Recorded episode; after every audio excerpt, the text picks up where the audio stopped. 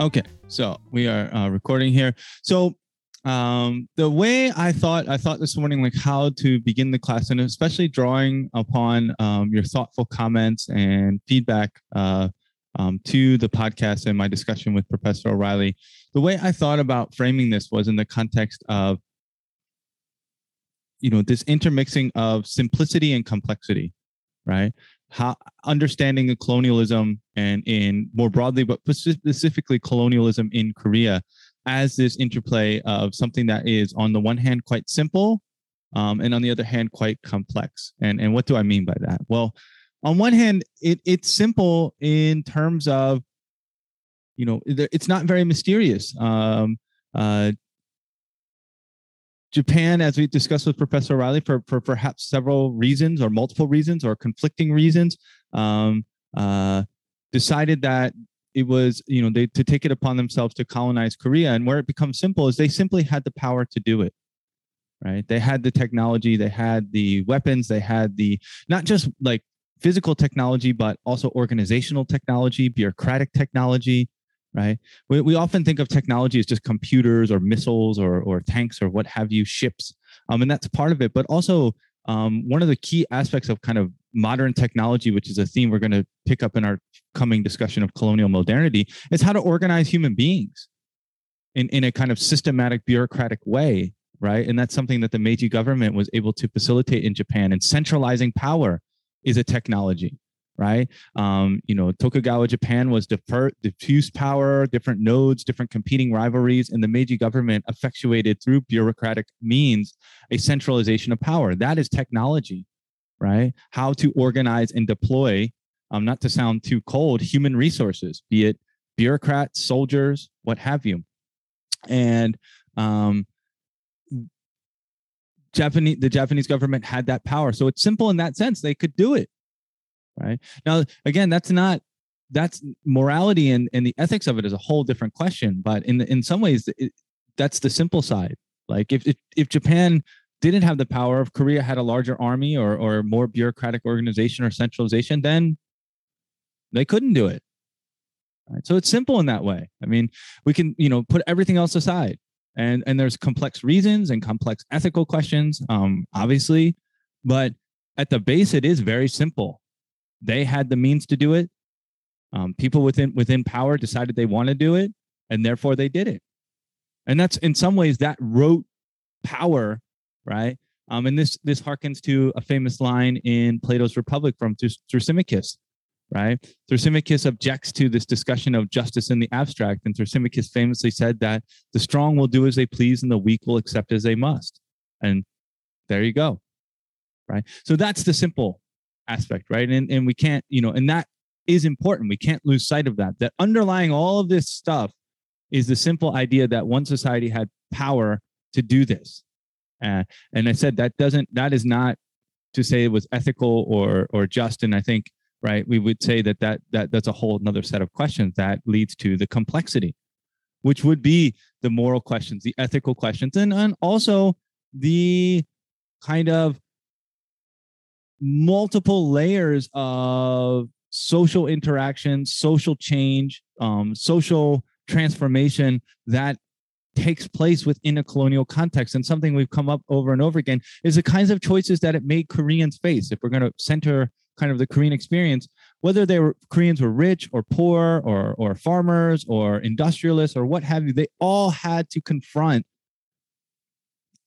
difficult questions tied to living under colonialism right how should i react right? And and the fact that every korean on some level even all the way down to the village people at the village all the way to again wealthier people living in cities or former yangban or what have you all had to confront that question. And that that has profoundly shaped um, the nature of korean society um, at that time and moving forward right? And i think that's something that and and and obviously as i discussed with professor o'reilly something that profoundly and in complicated ways affected japanese society and still affects japanese society um, in many ways right via the the hundreds of thousands of japanese citizens who um, either as bureaucratic officials or as we talked about people entrepreneurs trying to make business trying to you know make a new life get rich in in the kind of opportunities that presented themselves in colonial Korea, right?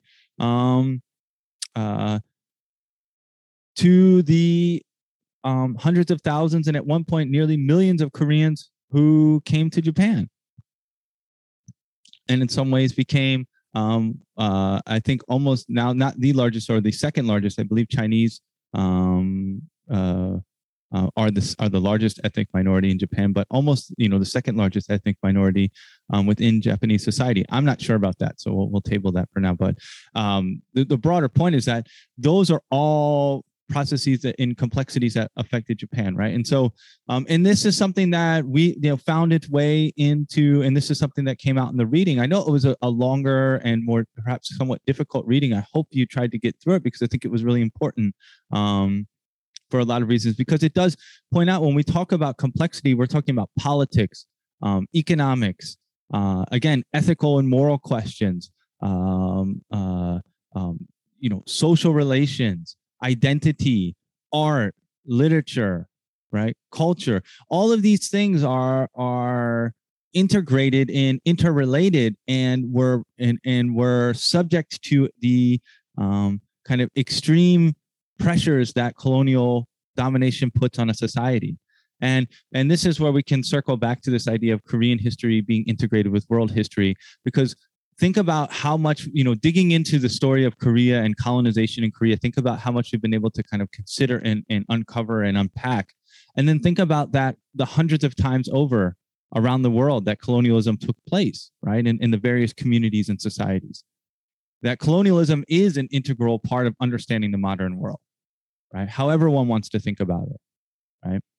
And so um, you know this is again i'm advocating this kind of inside out approach to um, uh, Korean history, Korean history as world history. We, we by digging into the specific kind of small, you know, granular aspects of Korea's experience as a colonial as a colonial entity um, and colonial domination is also a way to um, think about broader global affairs right because of course colonialism played out differently um, everywhere but it also again going back to that simplicity at the same time all colonial enterprises derived from power imbalances and rote domination right? That that's the that's the basis of all colonial systems right?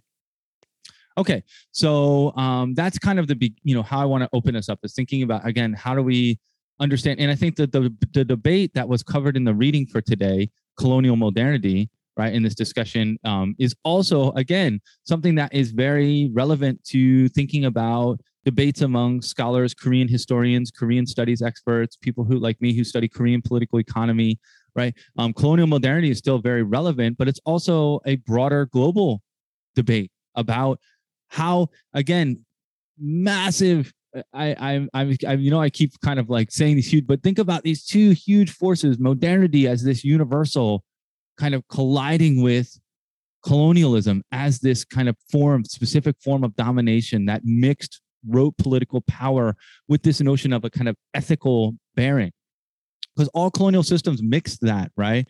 Like it was based on power but often presented itself as this ethical thing. I'm reading right now a, a biography of john maynard keynes um, who is considered kind of one of the great progressive economists but he in in his you know in his 20s and 30s was saw the british empire as actually a force for liberty and democracy right so even someone who is considered kind of a left wing intellectual um, and a left wing intellectual hero um, in the in the in the early 20th century, in 19 you know early 1900s, saw British colonialism as something that was a force for good, right? And we, we have perhaps more, and some people still make that argument, right? Um, so uh, I, I tend not to be too persuaded personally, but I, I'm one person, you know, I, I don't have the ultimate say on this. I mean, there there's this uh, Niall Ferguson is a famous, um, you know, kind of I guess economic historian. Uh, it would be his kind of thing, and he wrote a kind of defense of British colonialism in India, right? So all is a way to say that you know these are these are debates that are going on, ongoing into the present day, and um, uh, are important for understanding both Korean history and what happened, and and, more, and most importantly, thing what how we interpret the effects of colonialism and modernity coming together um, in one place, right? And this goes all the way back to the first week of the course, where we said like what we're doing in this course, or you know the kind of thread that's going through is this idea of a search for Korean modernity, right? What is modern and what is Korean, and how do those things fit together? And colonialism is this massive kind of force that interweaves itself in that big question that we're asking throughout the course.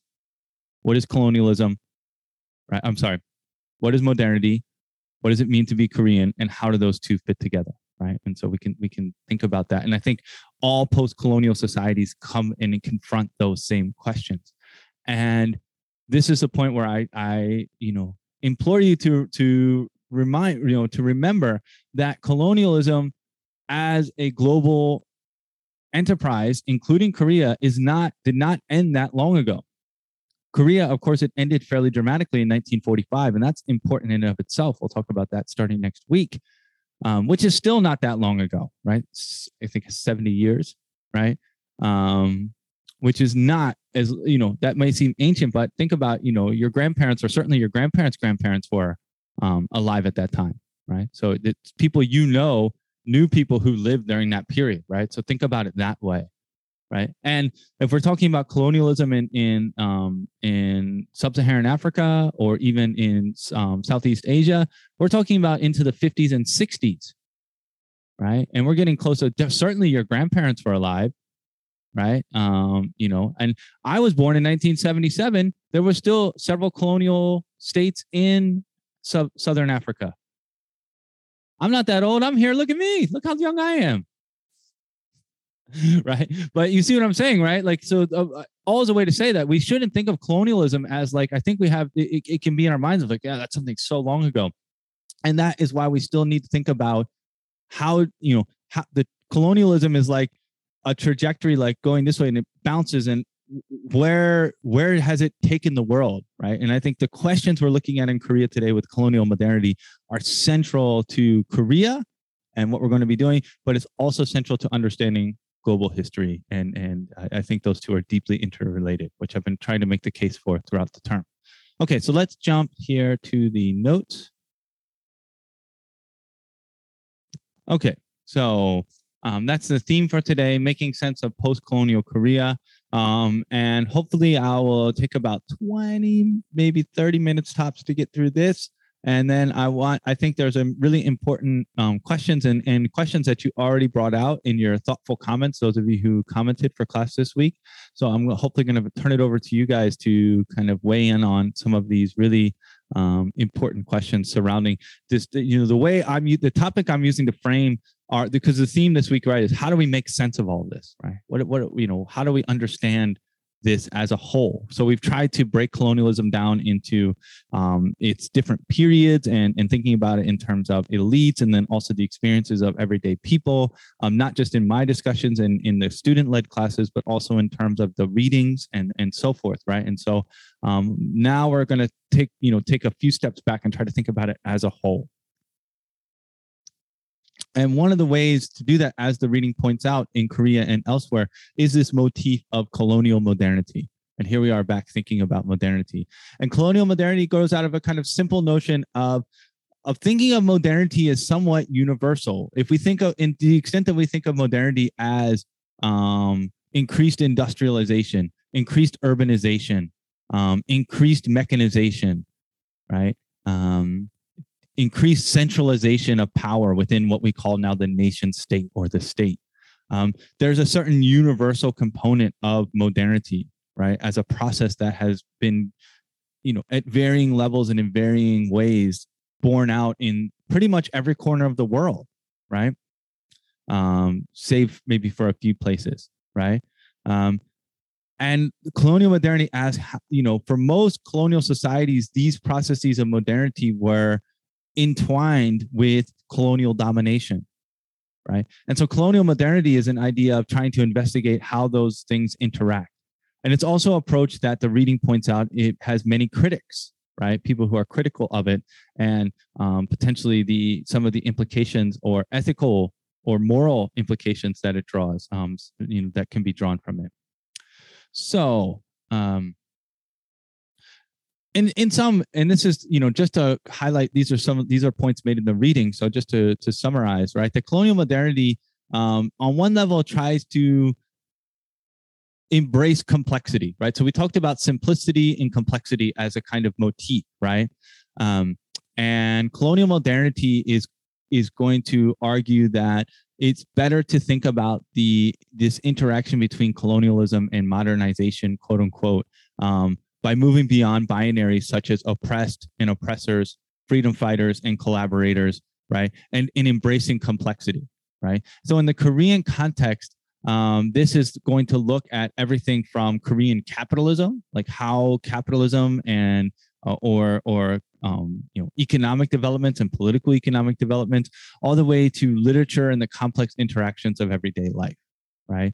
That colonial modernity is again about embracing complexity and and multiple layers of identity, right? I mean, I, think about again how we talked about Park Chung Hee and Kim Il Sung as kind of stand-in representations because they would become these central figures in Korean history. But think about what they represent in terms of identity formation.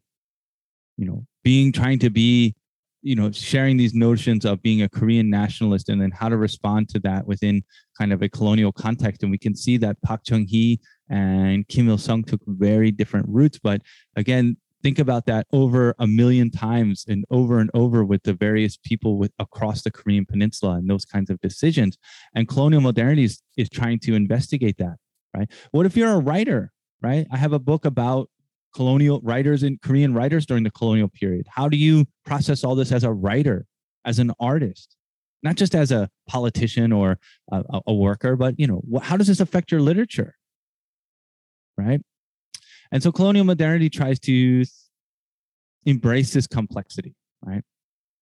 And they often present themselves as a corrective to overly nationalistic historiography, right? Historiography is actually the um, study of how history is created and made, right, as an academic discipline, right? What you know, it's kind of thinking it's it's an academic study of the production and creation of what we call history, right? And in colonial modernity argues that historiography, right, the creation of Korean history, um, has been too beholden to overly nationalistic renderings, right? That it, it doesn't present enough nuance and balance, right? And so advocates for this approach um, argue that they there and this is really key and this is highlighted also in the reading right that, that it's important to separate the intentions of colonial authorities from the transformations that went along with colonialism right that it can be you know the colonial modernity school argues that it on one level we're trying to understand what how korean society was transformed above and beyond the intentions. Like, sure, probably the Japanese colonial authorities, their intentions were to do things that would help what they saw was good for Japan, right? We talked about that's a kind of another core simple feature of colonialism. It's a colony, it's supposed to help us. Its value is in what it does for us as as the dominating society, be it agri- be it natural resources, human resources, what have you, of being a buffer state, whatever it's it, you know a, a key aspect of colonialism again is that it's meant to be in service of what the colonial power needs from that as a resource right? That's the key word i'm looking for a resource.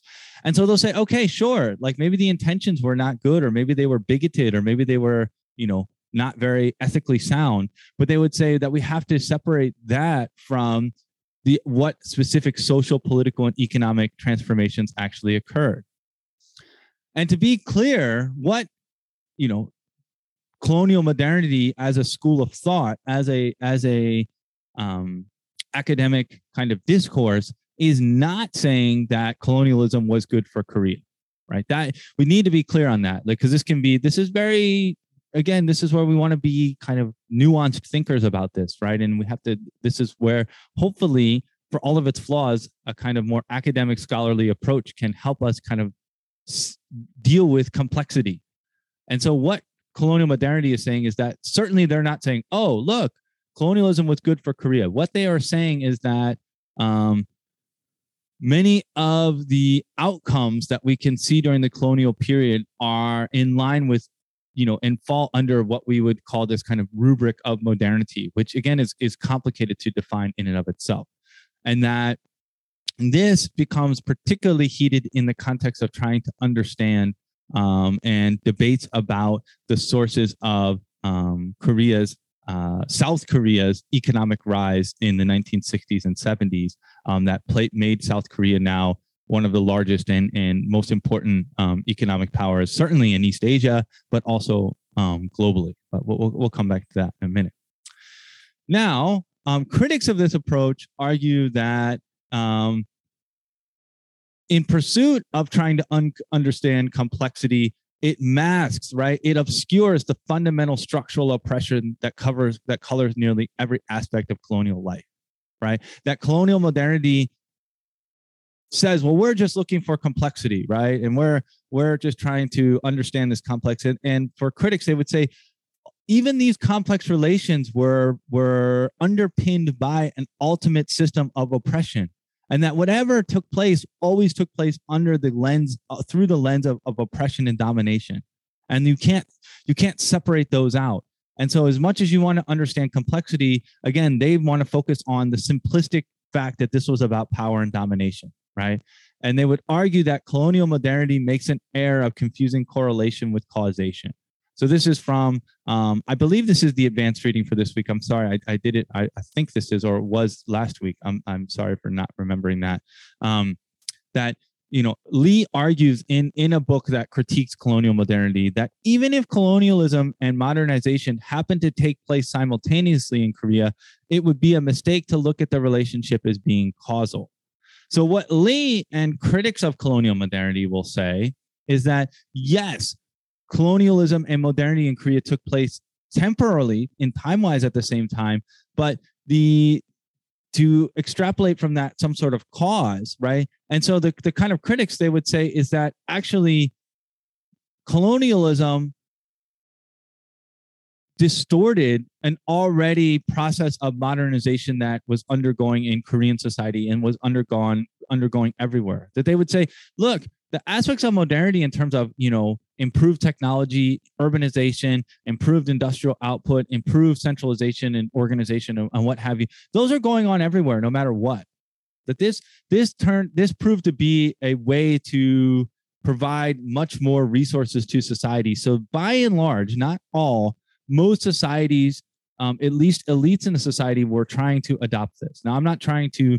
Look, modernity is is obviously has a lot of problems, um, global warming and and pollution and and uh, and a whole host of issues. So I'm not trying to, but what Lee is saying, a lot of these things were undergoing everywhere already, and from their perspective, then um, uh, um, colonialism distorted Korea's modernity rather than created Korea's modernity. That's again, see, so we're getting into nuance here, right? Um, that, that they're saying that that's a, a very important difference. And just in, in, in just because they happened at the same time doesn't mean that one caused the other. And they would say, look at Korean society in the late Joseon period, right? So now we're going back to that. And that period becomes an intense location for debates in this Korean historiography debate, that late Joseon period, right? Was that was that a period that reflected a declining and inept and and kind of um, uh, rigid and unchangeable Joseon system that needed to collapse, or does that period represent that internally Koreans were capable of already in the process of recognizing shortcomings within their society and propelling, you know, and, and engaging with quote unquote modernizing reforms? Right? And so that last 20 or 30 years of Joseon dynasty is, is a central point of contestation in these debates. And hopefully, um, you know, we can see why it was important to really dig into those debates about reform and, and what that meant and what was a really nature, right? And and that's what you know here we mentioned is it, it those are really central to those kinds of discourses and discussions.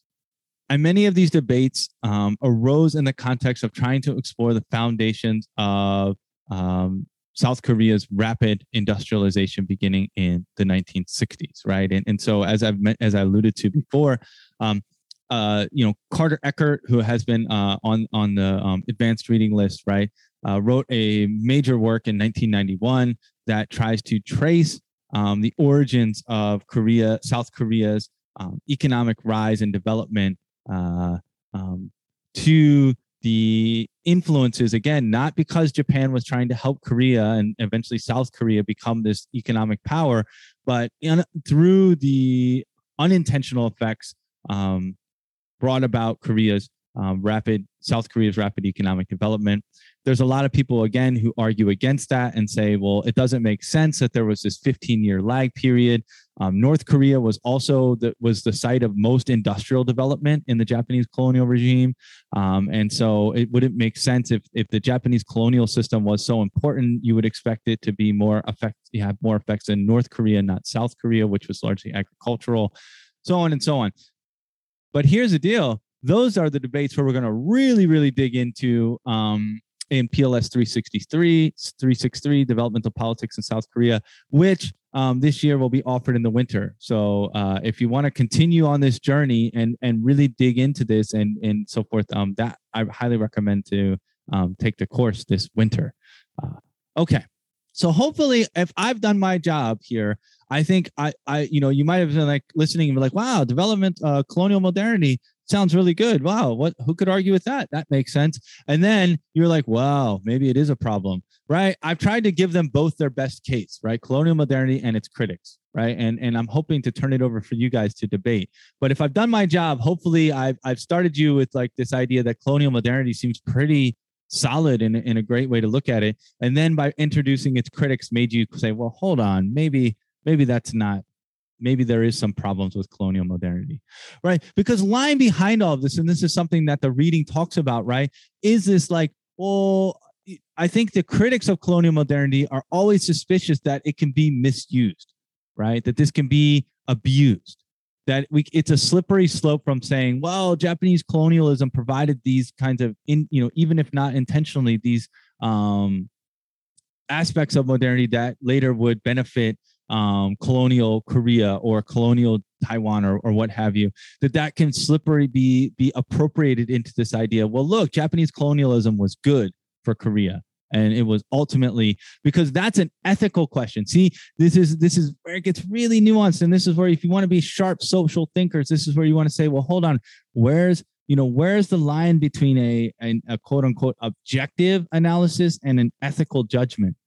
And it's a very, very thin line, right? And, and and if you ask me what lies behind all these disputes around colonial modernity is is that thin that question of where is tech what is technical and what is ethical and moral judgment. And I think the critics of colonial modernity and critics of of, of people like Carter Eckert, um, who I, again his book is is uh, made a huge um, has a huge amount of influence on these debates, um, is that idea that this tech this quote unquote objective judgment could be easily appropriated and, and shifted to an ethical judgment about saying, well, Japanese colonialism was good for Korea. Okay. So our, our final turn here, the long shadow of colonialism, right? Uh, and um, if we think about Japan's deep involvement in Korean affairs, then we really can think about a period of almost 70 uh, of almost 70 years, right?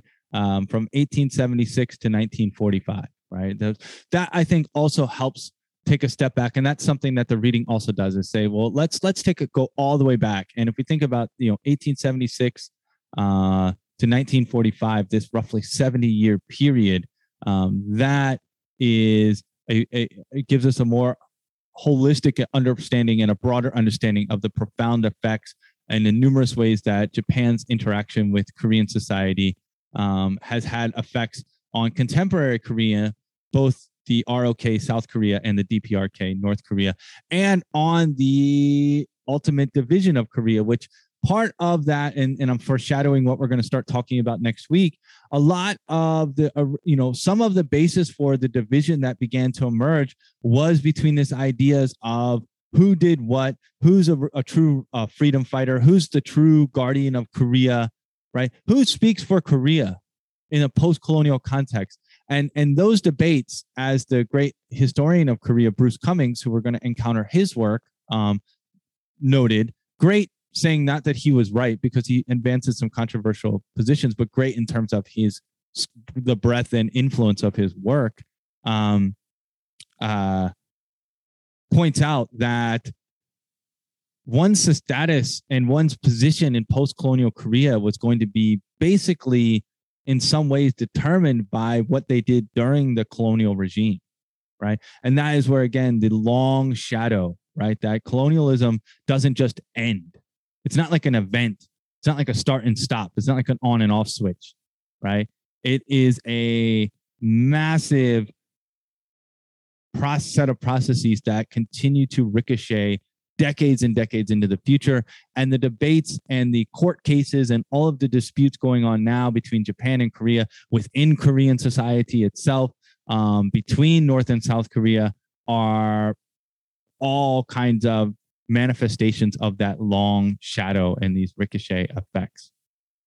And it's always important to keep in mind, right, that this very nature of colonialism, right, tends to reduce the colonized and colonial territory to means to meet a set of specific ends, right? And so this is just a summation of points we've made continually, right? And and and a way to think about the period as a whole that the changing nature of um, the colonial enterprise in Korea very much reflected what the Japanese Empire and their their arm of the GGK, the Government General Korea, was in part a function of what Korea was seen in terms of being a resource.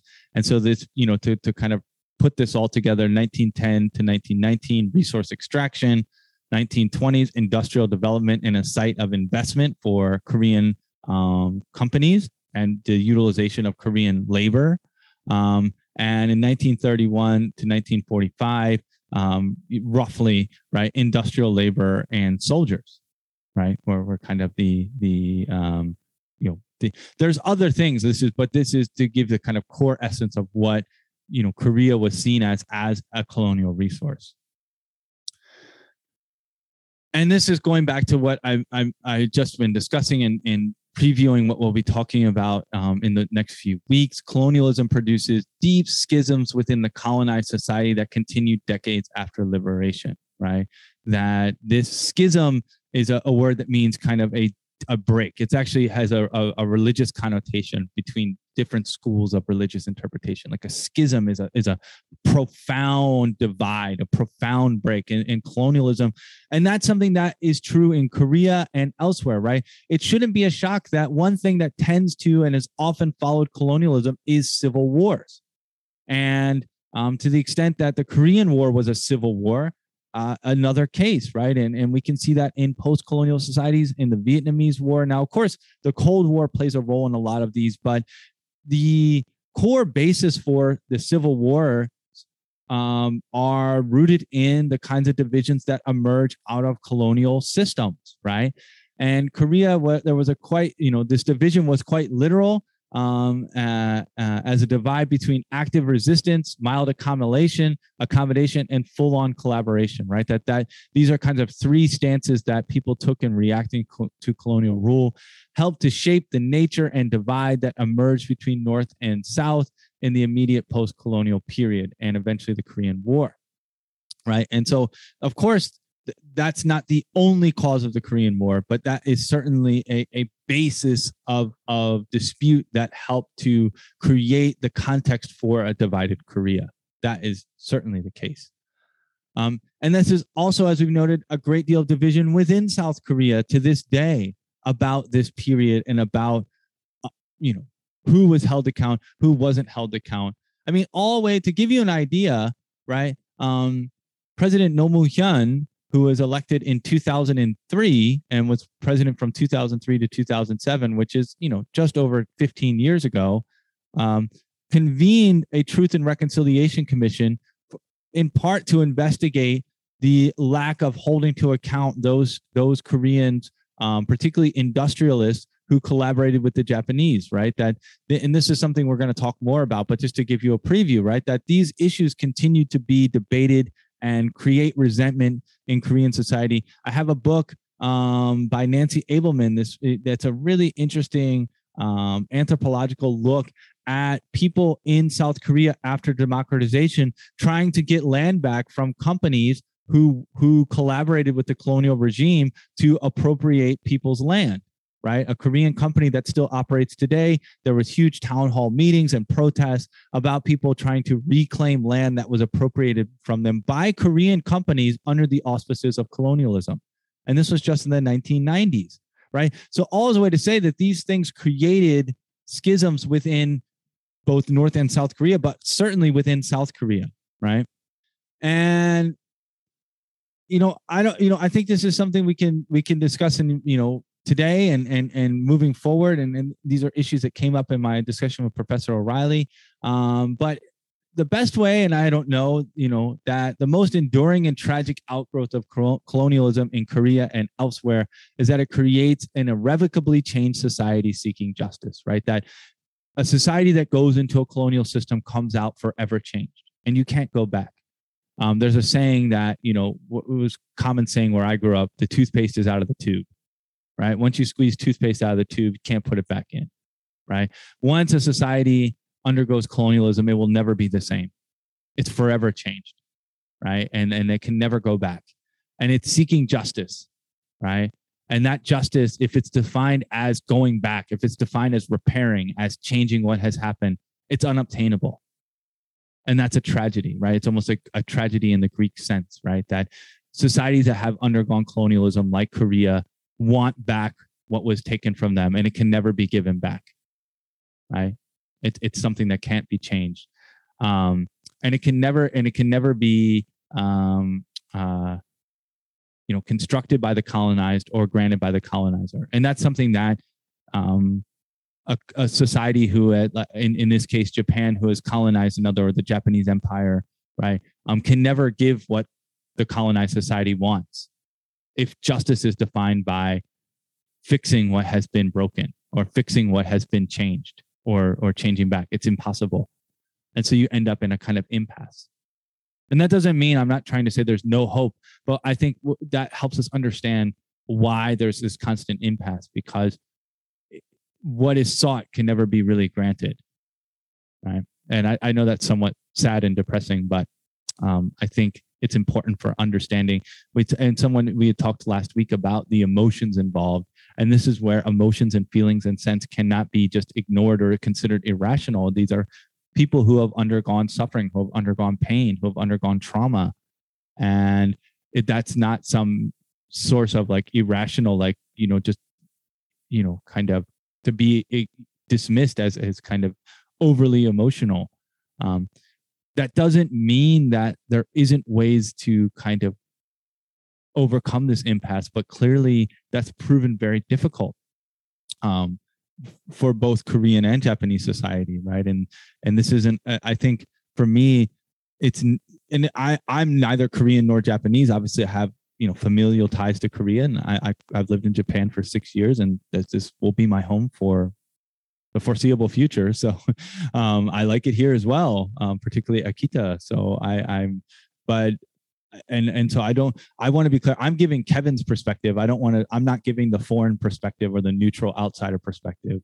Um, is that um, uh, I think you know the, a whole new paradigm for how this is understood within Korean and Japanese society needs to be developed and i don't know what that is per se but the paradigm that both societies have tended to um, present this as have has has created a, a constant source of, of mistrust and and both sides feeling that the other is acting in bad faith and not really trying to heal but only to vilify and, and there's that kind of mutual mistrust and i don't know where um, that trust comes from I do think a, an extremely complicating factor that perhaps is not as appreciated in Japanese society, not fully, but it, in as a general sense, is how much the era of dictatorship and and the and the way the dictatorship suppressed any discussion of the colonial period